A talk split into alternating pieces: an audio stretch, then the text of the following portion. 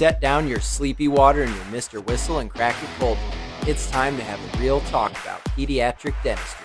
This is Bruise and Tiny Tea.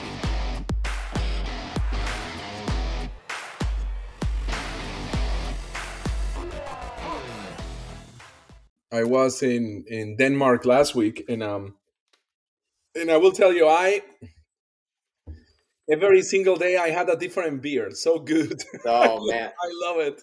I feel. Are you a Are you a well traveled? I would assume with as much speaking as you do, are you a pretty well traveled guy? I mean, were you over there speaking or doing a dental conference, or what were you doing over that way?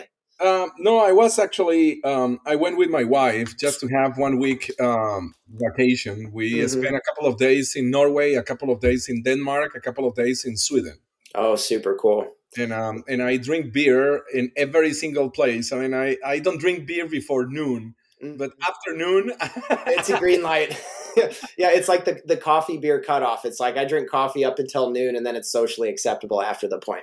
yeah, that's exactly the same. I drink coffee until noon. I don't Yeah. drink a cup of coffee after noon. I mean, Uh-huh. I, I I love coffee, and I can imagine my my mornings without a cup of coffee. But after, you know, my last coffee is probably 10, 30 11 a.m. something like that. Hmm Um, you know, speaking of travel, I just saw this uh, the other week. There's a cruise line. I can't remember what the cruise line is, but they're doing an around the world, um, ten month long, uh, eight or ten month long cruise around the world. It's like Oh my god! a hundred thousand dollars per person, um, but you live on a cruise ship. It starts in Florida, goes down around uh, the Horn of, or I guess the South South uh, South America. It stops at all these different countries. You see all Oh seven continents. Comes up, comes up, cuts over to Hawaii, to Asia, Australia, Europe. I will tell you, if I have no question, if I have the money, I will. I mean, if I'm retired and I have the money, I will do that in a minute. Oh, I, I, I think so. Vacation is the only activity that you spend money but you get rich. A hundred percent. Yeah. And uh, traveling, traveling Mhm. is is uh, I travel all around the world. I just got this um, love to travel, so I need to look and um, I go maybe three or four times to Europe per per Mhm. year. So, wow, holy um, smoke! So, okay, let me back up then. How, with all the speaking that you do, um, I mean, how many states? Give me a scope, of, like of how much you've lectured. Like, have you lectured in almost every? I mean, you've been doing it for so long, and you do it so frequently. Forty-one. Forty-one states. Uh-huh. That's cool. What are some of the just some of the oddball weird, like a Rhode Island and a Montana or something? No, I um Alaska, Wyoming, uh, South Dakota because I, I I talk in North Dakota. I'm going to speak in Alaska in June. That's one of the states that I never. So I will be speaking in. It's it's an Alaska cruise. So Mhm. That counts. Alaska's cool. You'll have you been to Alaska Um, before? No, never. I've never been in Yeah. Alaska. Uh, Rhode Island, Vermont. Um, the other day I counted, uh, but but really few. I mean, Mhm. imagine Yeah. it probably will take me a couple of more years. I hope to complete all fifty. For sure. That's cool. Well, I saw you speak for the first time um, in residency. I think it would have been three years ago, but you were lecturing um, at the boards review course, like the written, um, the written boards review course in Las Vegas. uh, Las Vegas. Yes, sir. Yep. So I heard you lecture in Las Vegas, and now, you know, and I imagine that's how most pediatric dentists know who you are. People have been asking to get you on the podcast for a long time, so I was really excited to. But obviously, you lecture so much, and you're such a good lecturer. You know, um, like you're you're very well known as you know in like the, the world of young pediatric dentists. So it's it's really cool to have you on. I appreciate you taking the time to come chat with me and stuff. I am a teacher, so I love to do it. hmm Um, Dr. Yepes, tell me more. You know, I kind of just got us recording here as we were going because I, um, I know we're both doing stuff and I didn't want to miss anything, but I know we've got some stuff to talk about. Um, that's kind of a cool topic because I'm trying to, I want to have more topics on things that I'm not an expert on that I don't have strong opinions on because a lot of times with the podcast, I'll start talking about startup things and things that are really unique to me. But um, sometimes it's nice to have lectures and conversations about topics I don't know much about, and that's going to be one of the ones today. So I'll do my best to try to ask questions and give feedback. But you know, No I'm, gonna. I'm I, I, definitely gonna I, I will help you to make the things easier. No worries. Good, good, good. So, um, tell me about like you know when we were talking about some some topics of conversation we could talk about today. You jumped on the um, you know like radiation safety and pediatric dentistry pretty quickly. Is this is this like a new area of like research or study that you've been focusing in on lately, or have you historically really been involved or done more you know been more interested in this field for a while? Well, uh, I can answer this uh, honestly, Casey. I can I can answer this question in two ways. I can give you a short answer, or I can give you a long answer. But I will kind of just give you a middle answer. Okay. So um, I need to move back my life over 20 years. Um, I became a pediatric dentist not too long ago. I finished mm-hmm. my residency program at the University of Kentucky in 2012. Mm-hmm but so that means that I start my program in 2010. So actually, this summer, I'm going to celebrate 10 years after my graduation as a pediatric dentist. But before that, I was for 10 years the director of radiology at the University of Kentucky. I did radiology. So, um, in fact, I'm originally from Colombia. My first step here in the US was the University of Iowa in, uh, in Iowa City, Iowa. And, uh, and it was a big cultural shock. I remember like today when I moved in 1999 when I moved to Iowa was a big shock. I you know this is before internet, before texting, and it, mm-hmm. it's a mm-hmm. different story. But the point is, I went to Iowa. I did radiology, and um, after that, I went to the University of Pennsylvania and I did oral medicine. So that was a good combination because radiology and oral medicine they can be actually put together under oral diagnosis. And then mm-hmm. I accepted a faculty position at the University of Kentucky. And my job in Kentucky was I was the radiologist. So my life was around radiation safety and teaching the dental students how to take radiographs using the um, the um, Dexter. We used to call Dexter, you know, the mm-hmm. that you mm-hmm. learn how to how to take periapicals yeah, and biopsies. Yep. yep.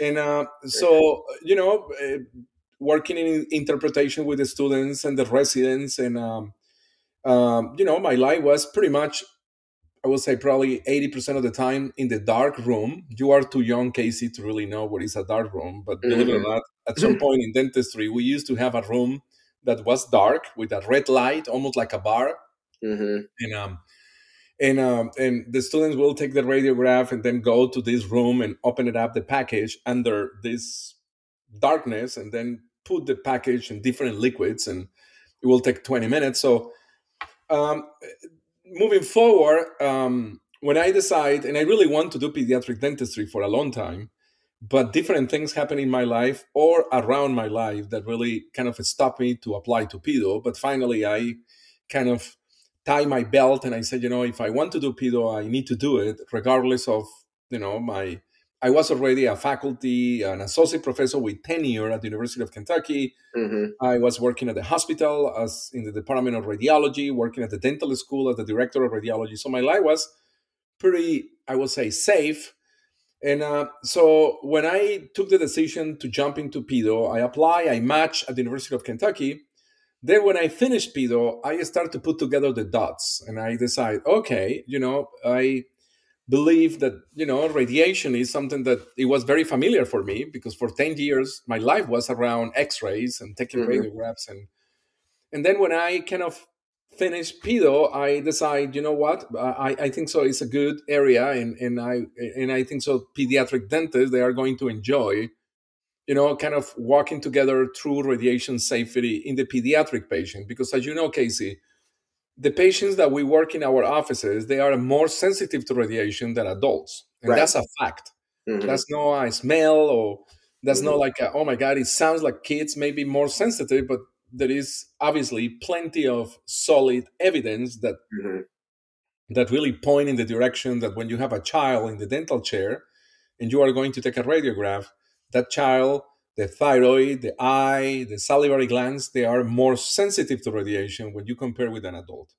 Mm-hmm. So, kind of, you can tell this is the middle. I can imagine if I answer this in the long way, uh, we'll be mm-hmm. talking for six hours.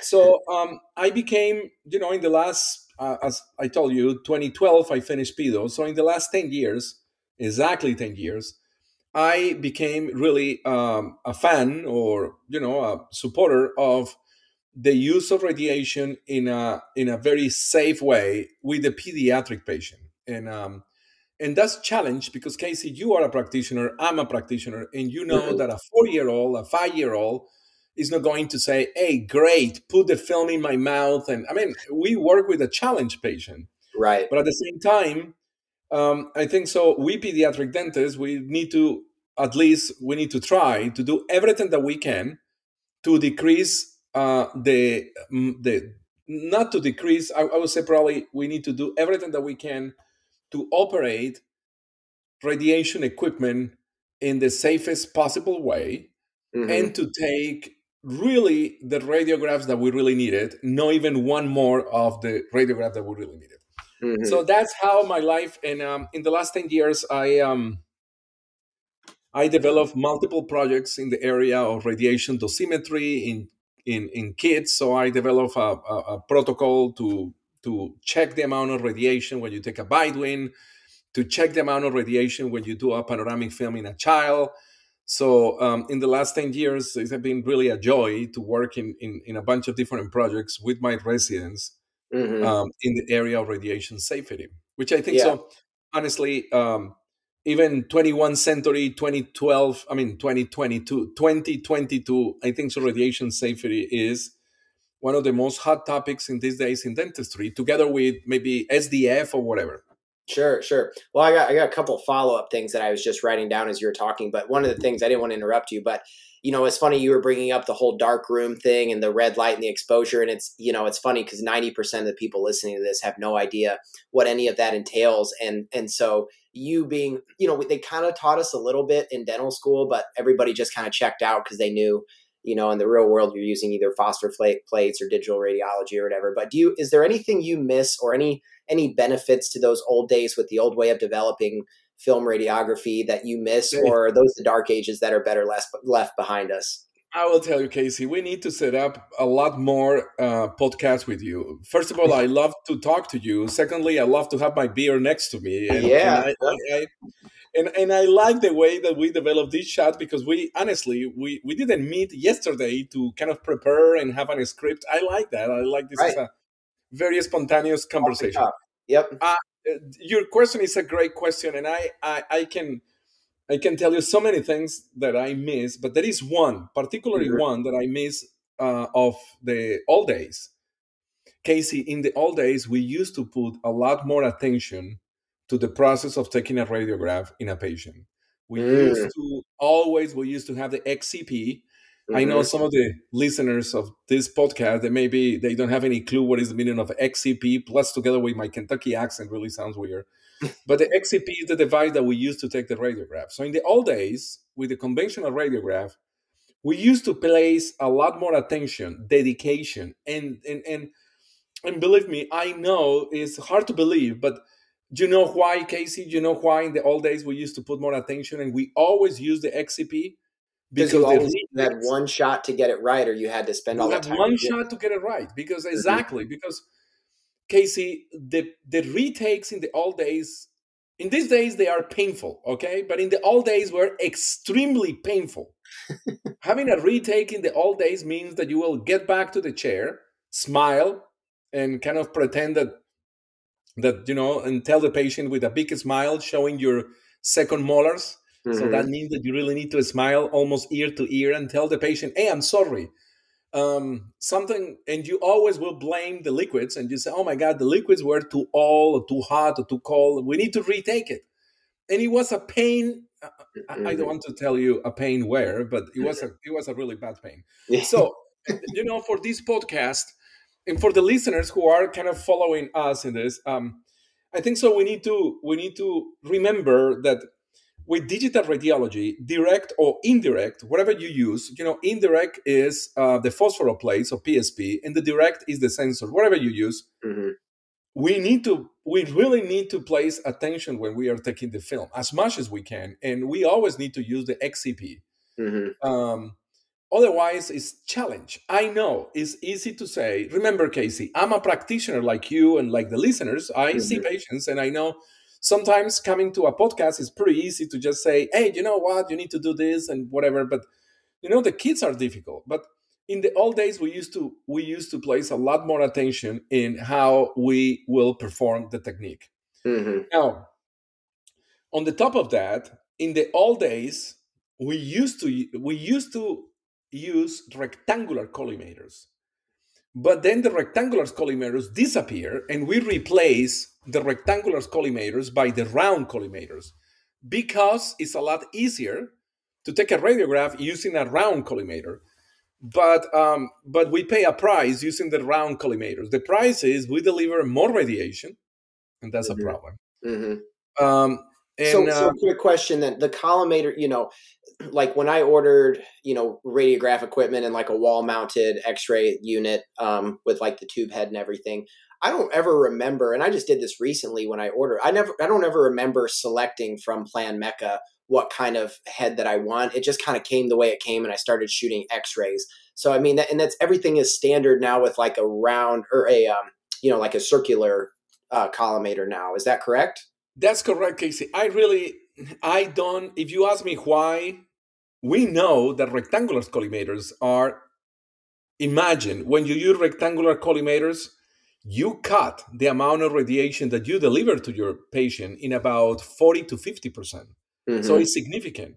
hmm Then when you look and say, well, but when I buy a Planmeca, whatever I used to buy my equipment, why they are coming with round collimators, I don't know why. Well, I probably know why, but nobody really can confirm or nobody really can support the why. I think so it's because it's a lot easier for the practitioner, for you and for me, to take the radiographs using the round collimators.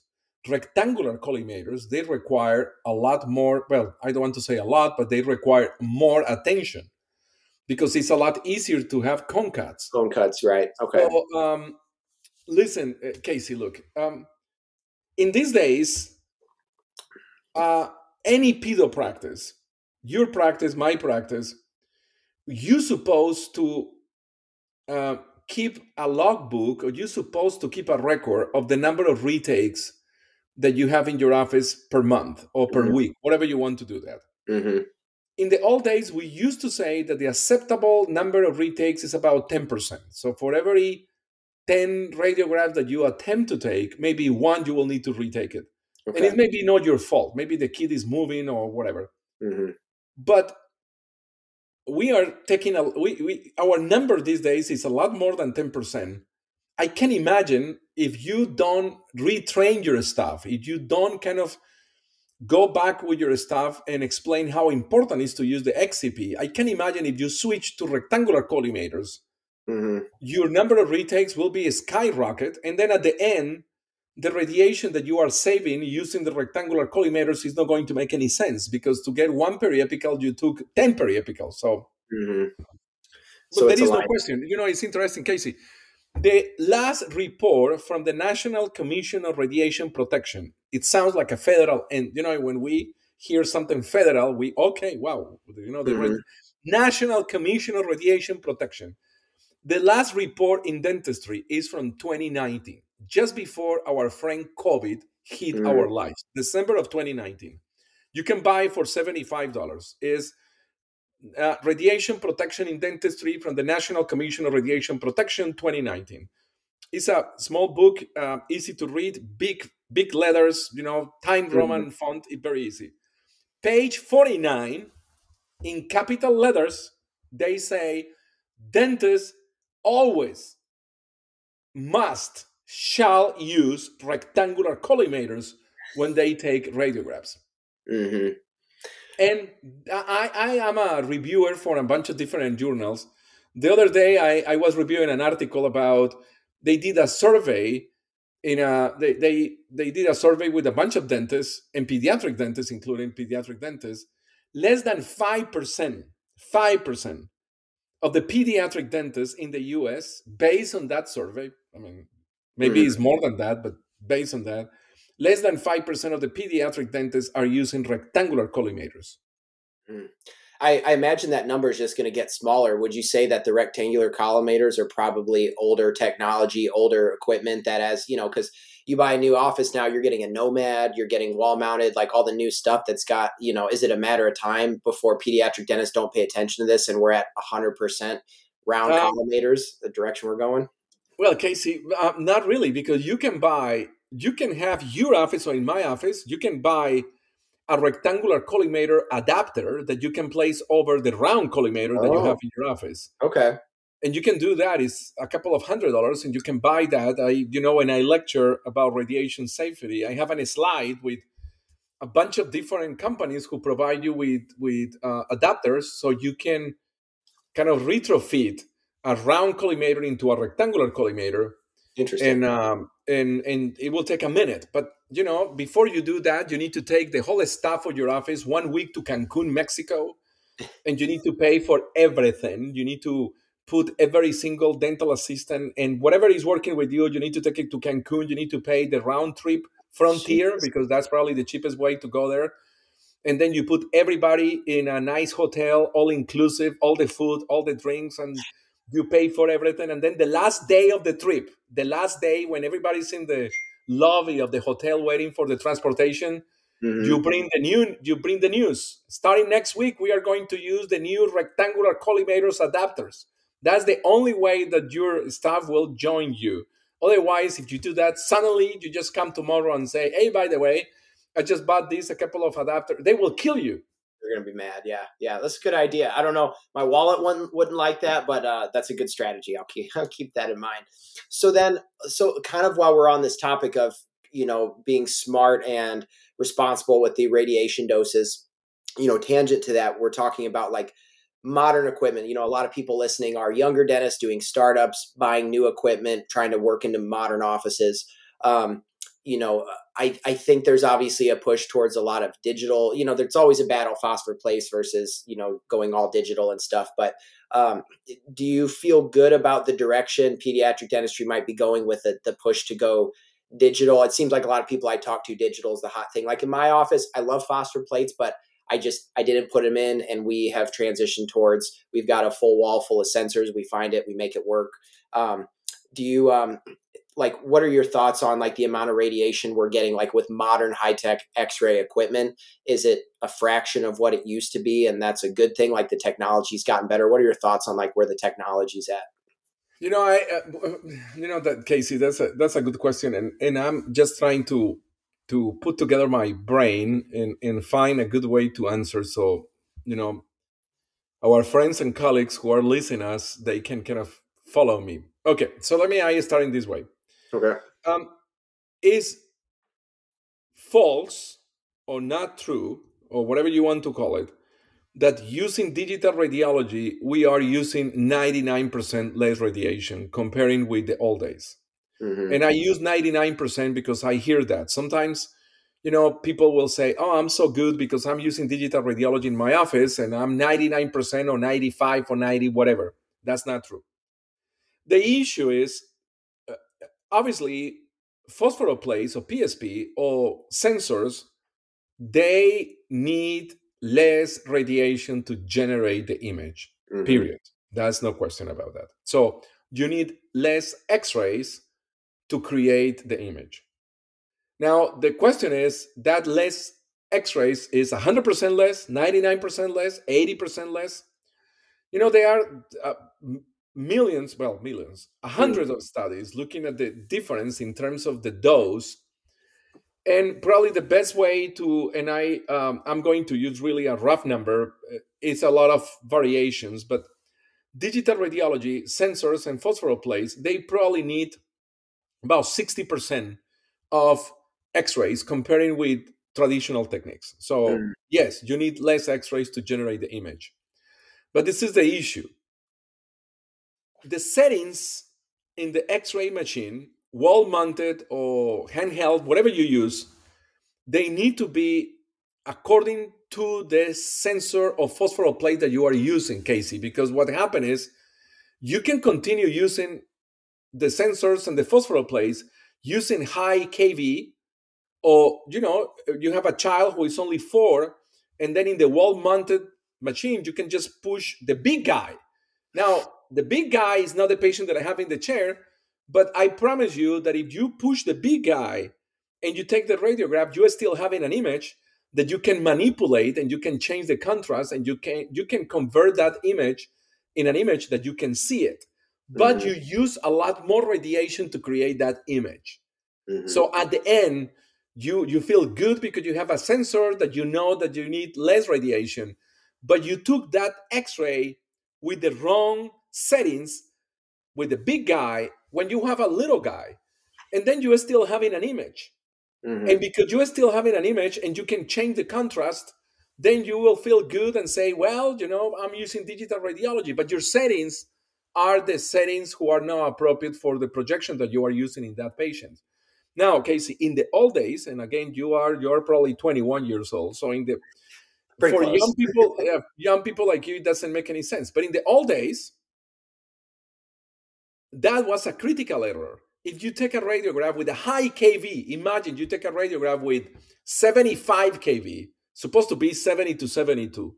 Mhm. If you take a periapical with 75, what do you think the film will be? Too dark or too light?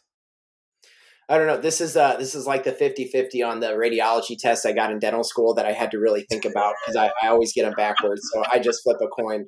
Um, I'm gonna go with too dark. Too dark, yes. So in the old days, that's it. I mean, the film was too dark. You only have one option get back to the patient, smile canine to canine, and tell the patient we need to retake it. hmm But in these days, you can take the radiograph with 75 kV, and the film will be dark. But then you can using the whatever software you use, you can light the film. You can make the film more usable for whatever you need the film. hmm So you are convinced that you are using less radiation, but you are not. Mm. So Let me let, let me ask you a, a kind of a hard question here because I get this question. We all do, you know, get the question from moms that are, you know, want to deny X-rays because they're worried about radiation in their kids. They read a lot of stuff on Google and everything, and I've got kind of my verbal judo that I give to them to try to convince them otherwise. But I'd like to know your thoughts on if what I'm saying is accurate or if it's appropriate. So when moms say I'm worried about, I don't like X-rays, I'm worried about radiation. I tell them, you know, mom, like I, I understand that. Like I want to make sure I'm getting an accurate diagnosis, yada yada yada. Like the the quality X-rays that I use, they're very fast sensors. They don't require a lot of radiation. It's the equivalent to eating a couple bananas, about the same amount of radiation. And then the moms laugh, and I'm like, no, seriously, it, look it up. There's a radioactive isotope in bananas. The equivalent of eating a couple bananas is like getting an X-ray taken, and it doesn't work all the time, but it's a good line. And sometimes parents will let me sneak out a couple bite wings. So um, I don't know if that's if you've heard that one before, but that's kind of my clever little joke. I tell parents that sometimes wins them over. well, I never hear that, but that's not true. It's not true.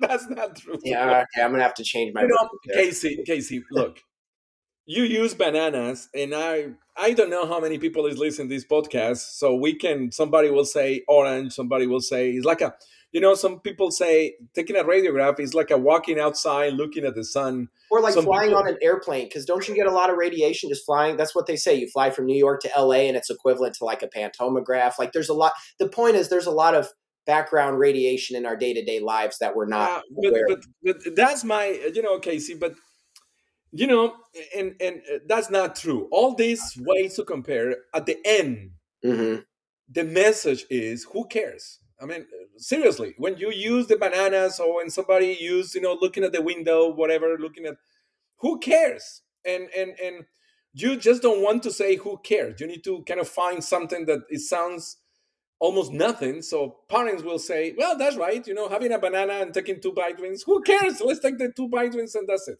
Hmm so so that's not true.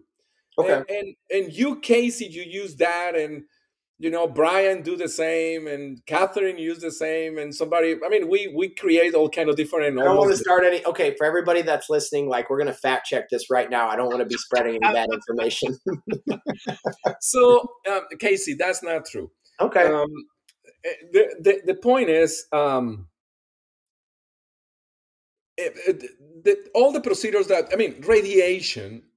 When you look at X-rays, uh, they cause some changes in the cells. There is no question about that. hmm And sometimes what happens, Casey, is the radiation accumulates in the tissues and over time is you from the time that you take all these bite wins and the time that the patient may will have some issues is a long gap so this is not like a cause effect you know if i punch you in your head you you feel the pain and Mhm. you know and you may have some blood coming from your nose and i can say okay you have blood coming from your nose because i punch you because it's a Mhm. cause effect but what happened is um, thyroid cancer is the fastest growing cancer in the us more us people have been is being diagnosed today with thyroid cancer than never before never before. And this is you can you can run a fact check and and, and i can talk to you hours about that. Mhm. now at what age usually thyroid cancer is diagnosed? It's around the late 20s early 30s Mhm. so there is no cause effect. And i'm not saying please i, I understand me i'm not telling you just because you took one bite wing you are getting thyroid cancer. It's not like that but because there is a long time between the radiographs and having some effects it's, it's, it's challenged to make the correlation it's really challenged to make the correlation Hmm. so you know all the efforts to try to minimize like the bananas or the orange or looking at the window of, of the plane are not really you know behind that is you know we just want we are trying to get that bite wing that we need it clearly you need it because that's a justification you want to see if the kid is having interproximal caries no Right. question about that but we are using all these examples to try to avoid more discussion with the parents Mhm. for all the listeners, um, and, and I will be more than happy to share that. About 10 years ago, I wrote two pages brochure and is actually in the easiest language that you can imagine. I mean, it's, it's actually, I designed the brochure for third graders. I mean, super easy. And I explained to the parents exactly, and no using bananas, what is the, the meaning of taking a radiograph and what is the meaning of radiation and what is the meaning of a bite wing and what is the meaning of a panoramic film and i explained so um, i wrote this for a national campaign that is still these days image gently which the name i love it image gently which means that and it was created by pediatric radiologists to make awareness in the public about the use of radiation in children so i was in charge of the dental part of image gently and i wrote this because that um, and, and sometimes you know if you ask me okay so tell me exactly what is the amount of radiation of one bite window? how i explain that to the parents so um, probably the best way to explain is in terms of background radiation Mhm. You casey and myself we are exposed to radiation in our daily lives. You know radiation is coming from different sources. Not all the radiation is x-rays. We are exposed to all different kinds of electromagnetic radiation. This morning when you walk from your car to your office you are exposed to the sun. And you know they we, we get radiation from the sun. If you live in kentucky or you live in tennessee or you live in the midwest states you actually get exposed to radiation from radon which Mm. is a radioactive gas who is in the in the in the cortex of the of the earth. So we get exposed to a bunch of different things. At the end of the year 365 days we receive a dose close to 3.5 3.6 millisieverts. And that is what we call background radiation. 80% of that radiation is coming from natural sources the sun radon and other radioactive materials the bananas. And 20% is coming from man-made radiation x-rays medical x-rays microwaves Okay. screens of computers whatever. So to make the things easier for the audience it's about 3.5 millisieverts per year. If you divide 3.5 millisieverts in 365 days that's about 0.009 millisieverts per day. So that means that an average human now you live in denver you get a little bit more radiation than 3.5 because you live in a high altitude Right. if you live in Chernobyl, you get probably a lot more because you are next to a nuclear plant who actually went into a disaster. Or if you live next to Fukushima in Japan, you probably get 20 millisieverts per year. So I will say 3.5. So one bite wing, the amount of radiation of one bite wing is about half a day of background radiation. One panoramic film is about one to three days of background radiation. And you can ask me, "Ah, really, Juan, why one to three days? Because not all the panoramic films are made equal. There is a significant variation in terms of radiation in the panoramic machines. We published a couple of articles in the last five years that we show that one cone beam CT, full volume, listen this with my accent, F U L L volume. So the full volume of a cone beam CT in a 12 year old is about 17 days of background radiation. Wow. 17 days, one 7 mm-hmm. So when you go to the big meetings and the vendor is trying to convince you to buy a cone beam CT and they tell you, well, you know, don't worry about the radiation. One cone beam CT is about one panoramic film. That's not true. Mm. Depends. If the cone beam CT is a limited field of view, just the maxilla or just the mandible, then maybe it's close to one panoramic film. My mm. point is, we we use all different strategies to try to, and that's how I start the, the, the conversation with you to try to minimize as much as we can the issue about radiation. I um I I strongly believe that we unfortunately sometimes we don't pay attention to radiation in the way that we're supposed to pay attention. Yeah, um, we don't use the rectangular collimators that we're supposed to use rectangular collimators. We don't use XCPs that we're supposed to use XCPs. We don't account for the retakes, and mm-hmm. we're supposed to do that so we can retrain our staff to provide better radiographs.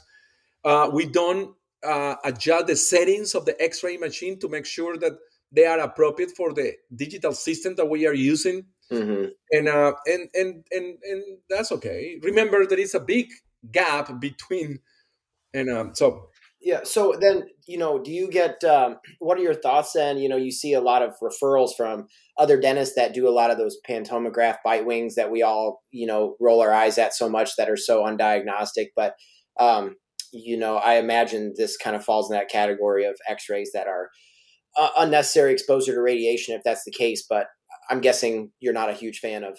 Um, I don't take them, by the way. I'm not a fan. I don't. I always retake my own bite wings if I get those. But you know, you know what I'm talking about. You get referrals from other dentists all the time with those pantograph bite wings that are really not diagnostic, and you think, man, is that how much extra radiation is that kid getting that we can't really do anything with? Well, let me tell you something about this um, because this is kind of a relaxed conversation, so which I love it. I love this. Mm-hmm. Um, just before, well, 2019, March of 2019, um, one of my residents, he is not anymore my resident. He finished the program and he he's a very successful pediatric dentist. I told him, "Hey, you know what? Let's go to Europe." I will invite you to go to Europe. And he looked at me and say, really? What do you mean, Dr. J? And say, yes, I want to go to a soccer game. And uh, he is a fan of soccer. And I told him, let's go. And he said, what do you mean, let's go? And I said, yeah, let's go. And let's go for four or five days and, and let's go to Europe. And he looked at me and said, okay, we will go. So I went with him, my wife with him. His name is Dylan. And um, I love him. He's one of my most amazing residents I ever have in my life. Mm. Um, and and the reason that I bring this story, so we went to Europe together, and and we went to a soccer game, and is because when he came to me and say, "Well, I need to do a research project," and I say, "Well, I have the perfect research project for you. We are going to prove that the pano bite wings are not as benign as people is trying to claim in terms of radiation." And um, he said, "Well, are you sure you want to do that?" And I say, "Okay," and I say, "Yes, of course." So we we did a study that actually is published in pediatric dentistry.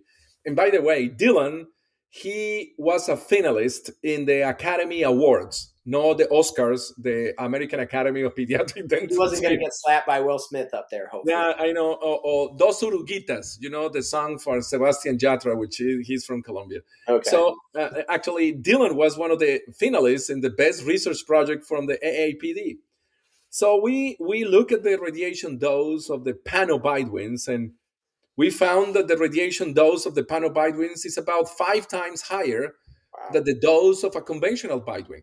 But that's not the only problem, Casey. The problem is they are not really bite wings. Right. You learn in dental school where did you go to dental school, Casey? I went to Iowa. That's why when you said you went to, you did some training. oh, Iowa, okay. So, okay, so you were training by Dr. Ruprecht. Axel Ruprecht, my man. He's great. He was my mentor. That's okay. so crazy. so he was my mentor. Yeah. Oh, so cool. he actually, Dr. Ruprecht, the best faculty that I ever have in my life.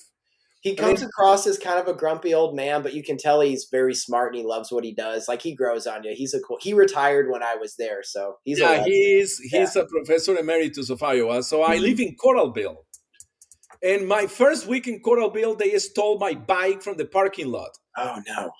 so you know, I and uh, so it was my my car was my bike. So mm-hmm. um, uh, let me. Uh, we were talking about the um. Okay, so the panel bite wings. Panel bite wings. So, yes. Okay, so Dr. Ruprecht he i'm sure because i know his powerpoints from a to z. Mm-hmm. there is a powerpoint where he describes what is the meaning of a bite wing the meaning of a bite wing is it's a projection with the less amount of distortion because you use you it's a 90 degrees. Mm-hmm. so you don't get distortion because it's designed to see the interproximal area correct? Mm-hmm. you don't see the roots correct? You only see the crowns. Right. That's a bite wing now when you have a panel bite wing you see the root and you see the crown. So technically, it's not a bite wing. Plus, the detail of a panel bite wing is never ever the detail that you wanted to really look for interproximal caries right. and to take the decision of I'm not going to treat or I am going to treat it, which is a critical decision. Mm-hmm. So, um, in some circumstances, and I I need to be honest with you. Sometimes, you know, we have these little kids who are, you know, impossible to take a radiograph unless you want your finger to stay in the mouth of the kid. I mean, so sometimes panobite wings, they may actually be an alternative for kids who are extremely challenged or they have a very strong gag reflex. Right. Now, we have other options who uses no ionizing radiation and um, and, and and there are other options like transillumination that you can use for patients who are challenged to take radiographs and and, and transillumination that is a that is a is not too easy the learning curve I don't know. You use transillumination in your office, but you know, but, I should more, but no, I don't. I don't use it enough as I should. Probably. Oh, we can have a podcast about transillumination, and we can have a whole podcast about non-ionizing radiation techniques to to because in some circumstances, the the uh, honestly, Casey,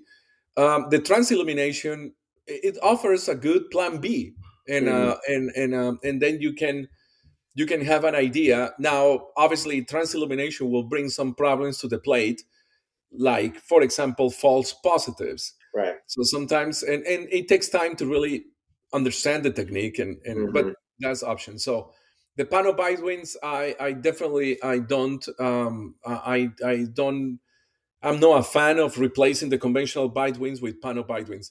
Yeah. So um do you remember the um the cafeteria at the university? The molar what is the filling the no, filling station the filling station. Filling station you're an Iowa grad. It's like I try to get people that are not from the Midwest or not trained at Iowa because it seems like I have a lot of them on. And I was like, oh, uh, Dr. Yepes on. He's been, you know, he's got all sorts of letters after his name, and I don't think any of them are at Iowa. But you did some degree of training at Iowa. It's just crazy. It's yeah, I, I, have some training in radiology in Iowa, and I um, it was a mall in Coralville. I mm-hmm. remember it was they just opened the mall when I was there. Remember, Casey, when I was in Iowa your mom will change your your mom was changing your diapers with poop, and I was in Iowa. I mean, I mean, true, so, yeah. So, yeah, if so, you were in, if you were there in the early '90s, that was uh, exactly when that would have early mid '90s. That would have been factual. yeah, uh, but you know, it, something interesting is some of the faculty is still there. Still there, yeah. Yeah, still in Iowa. I remember. Uh, well, he unfortunately he passed away. Dr. Mike Finkelstein. Finkelstein. yeah, he's like the oral path. path uh, so yeah. my my dad uh, was a MD pathologist who trained at Iowa, and so he knew like um, Dr. Steve Vincent and Dr. Finkelstein. He knew a lot of those guys because he did his MD pathology and like rotated with the oral pathologist and stuff. So my dad okay. was like really wanted me to do oral pathology, but um, but I went obviously went a different route. But yeah, very cool guys there.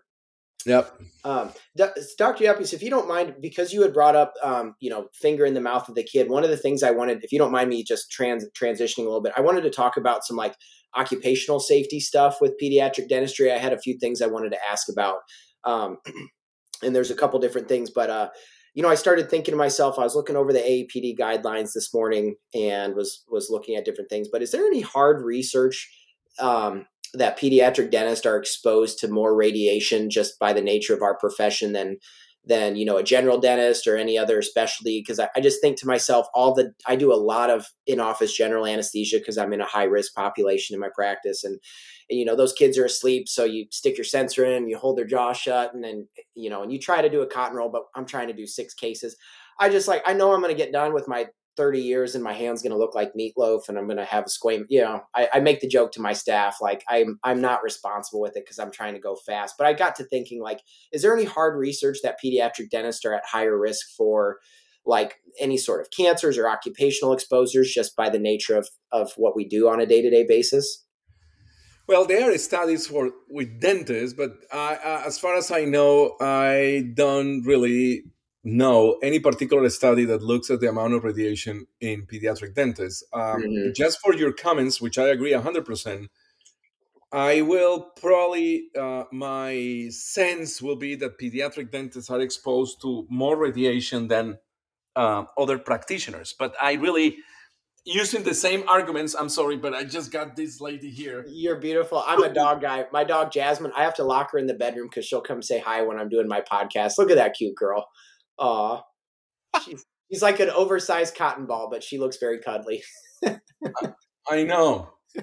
She she talks. You know, I know you don't believe me, but um, but nobody believes. But but she speaks pretty good. Uh, actually, she speaks three language. Wow, that's Danish, impressive. Dutch, and Spanish. She's well cultured dog.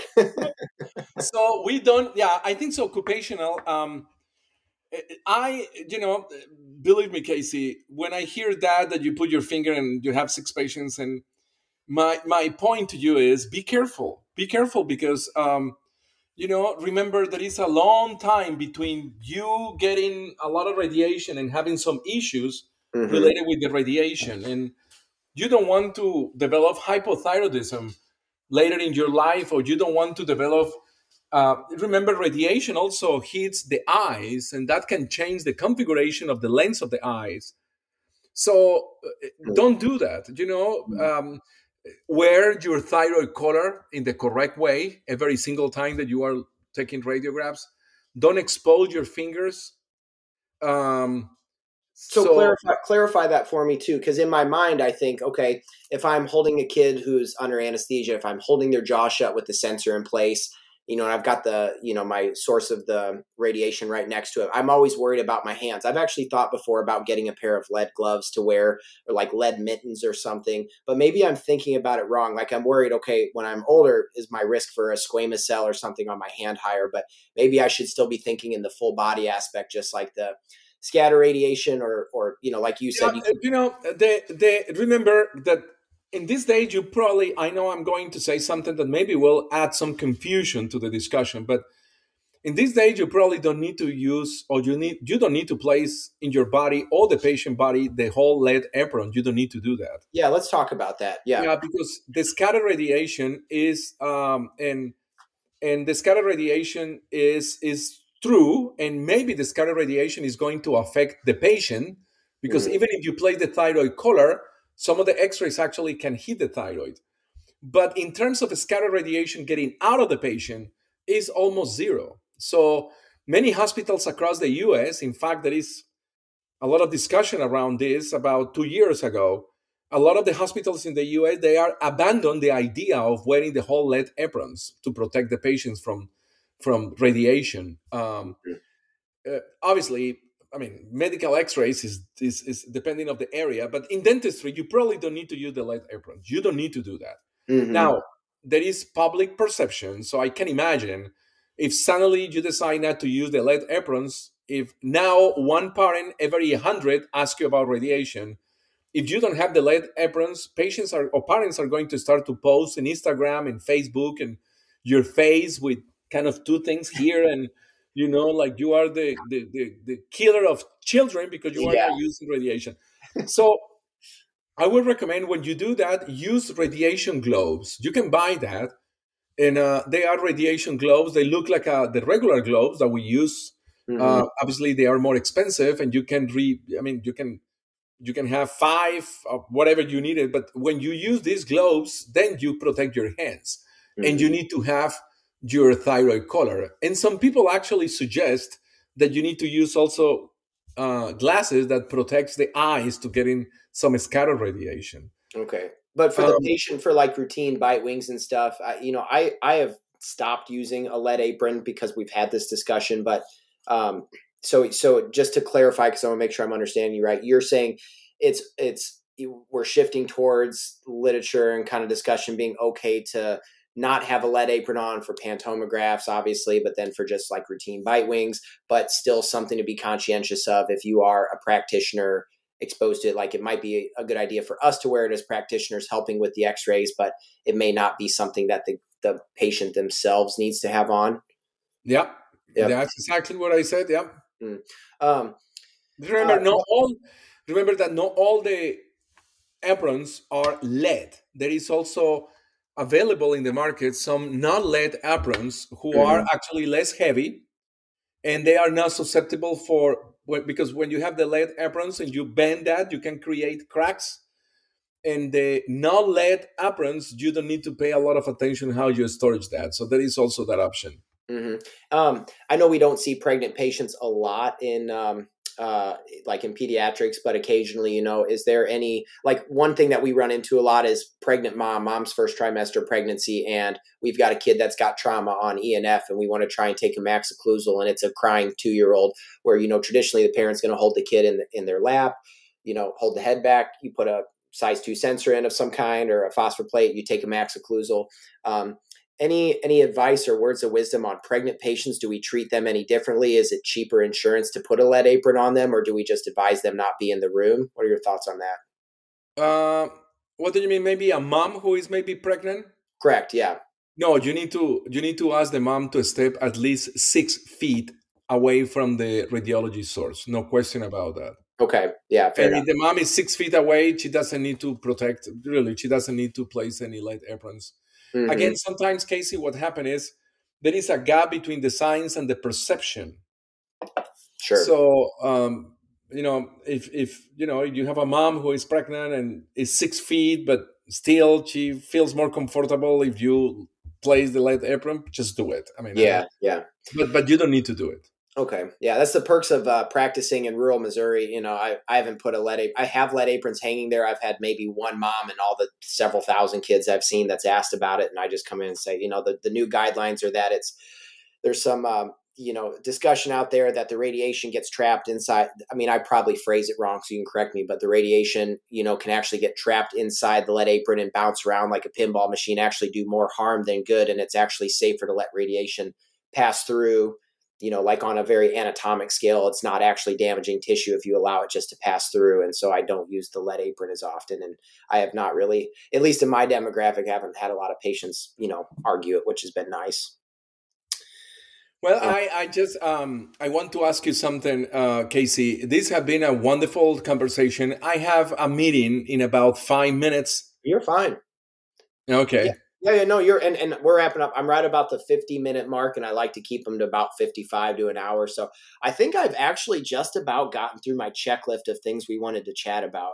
Um, I guess in closing, you know, this has been nice because it's at least making me think, and I know I'm not the only one, but it's making me, um, at a bare minimum, stop and think about the way that I'm doing X-rays in my own office or doing radio, you know, paying attention to radiation safety because it gets really easy in the day-to-day hustle and bustle to just go in and oh take a few more x-rays snap a few more pictures like not pay attention to what you're doing. And if at a bare minimum this conversation makes people think a little bit longer and harder about the way that they're doing x-rays and the quality and just quality control within their office then i think we can call that a win for today. So there's been a, a good discussion on this. Yeah i love it and maybe we can come back in the future. I really love yeah. it. I, I think so for these sure. conversations, you know, for me, I'm a teacher. I like these conversations because it's a different approach to the topics. And I think so you are doing a great job with this podcast because it's a lot, you know, sometimes when you are giving a formal lecture, you know, you you really don't have the time to say everything that you want to say. And and, mm-hmm. this podcast, I love it that the way that the interaction and, and and the way that it's conducted. So I think that you are doing a fantastic job and we can come back anytime, Casey. Anytime. Thank I'm gonna so get much. you. I'm gonna get you on again because there's a you know a whole realm of topics that I know you'd be an expert on discussing. So you're gonna stay on my list of potential podcast guests for a long time. So it'll be all good. Okay. Cool. Thank well, you, Dr. Casey. It was a great speaking to you. Have a great night, and I appreciate coming on again. You too. Thank you so much. Hope to see you in face to face. Bye bye. For sure. Bye bye. Thank you.